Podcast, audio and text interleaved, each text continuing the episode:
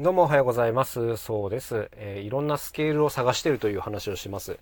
えー、新しくですね、発売予定のエアコークという楽器があるんですけども、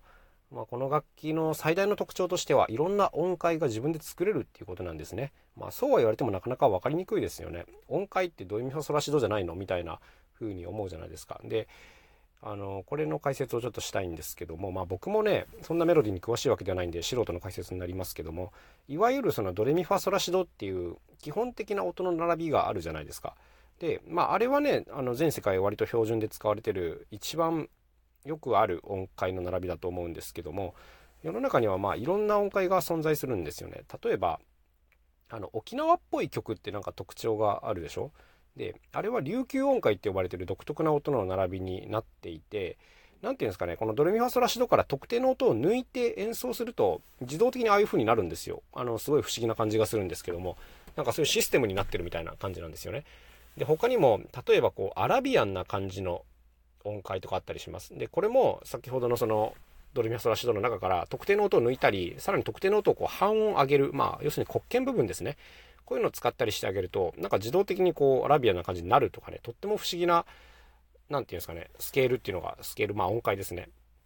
あるわけですよ。この辺がね、ちょっと馴染みにくいですよね。うん、なんかピアノとかに慣れすぎてると、なんか音は全部あるみたいな、それが標準みたいな感覚に陥るんですけども、何て言うんですかね、こう特定の音を使わないっていうのが一個あの大事なポイントなんじゃないかなというふうに、まあ、個人的には思っているわけです。で、何て言うんですかね、あとは、どこから始めるかでも、この音階の印象っていうのはすごい変わるんですね。これが最初すごいとっつきづらいとこだなと思うんですけども、例えばドレミファソラシドっていう中で演奏すると、最終的にはなんかドに戻ってきたくなるんですよね。こう、いろんなフレーズを弾いても、最後はドに戻りたいみたいな感覚に陥るんですけど、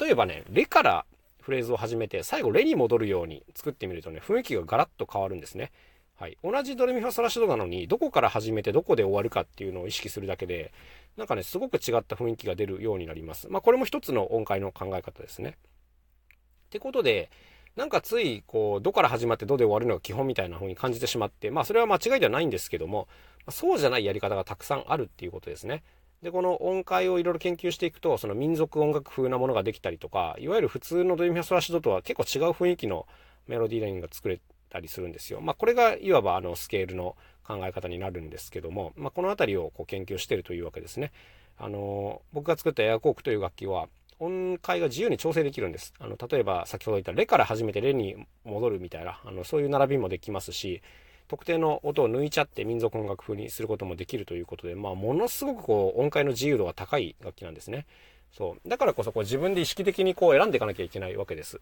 うんで一個一個そのできた音階に対してあのこういうアプローチがいいんじゃないかなみたいなことをやり始めるとねもうほんとキリがないぐらい時間が持ってかれるんですけども、まあ、ここが結構楽しい部分だったりしますね。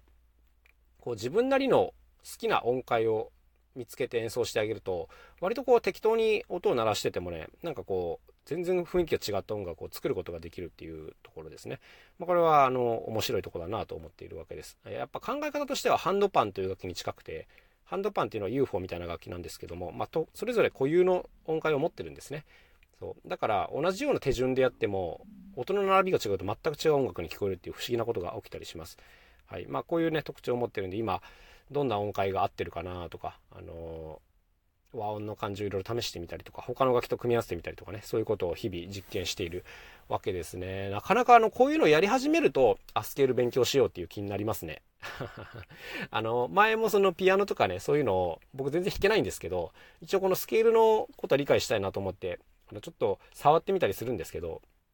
やっぱどうしてもね、こう鍵盤ベースになるとね、考え方がなかなか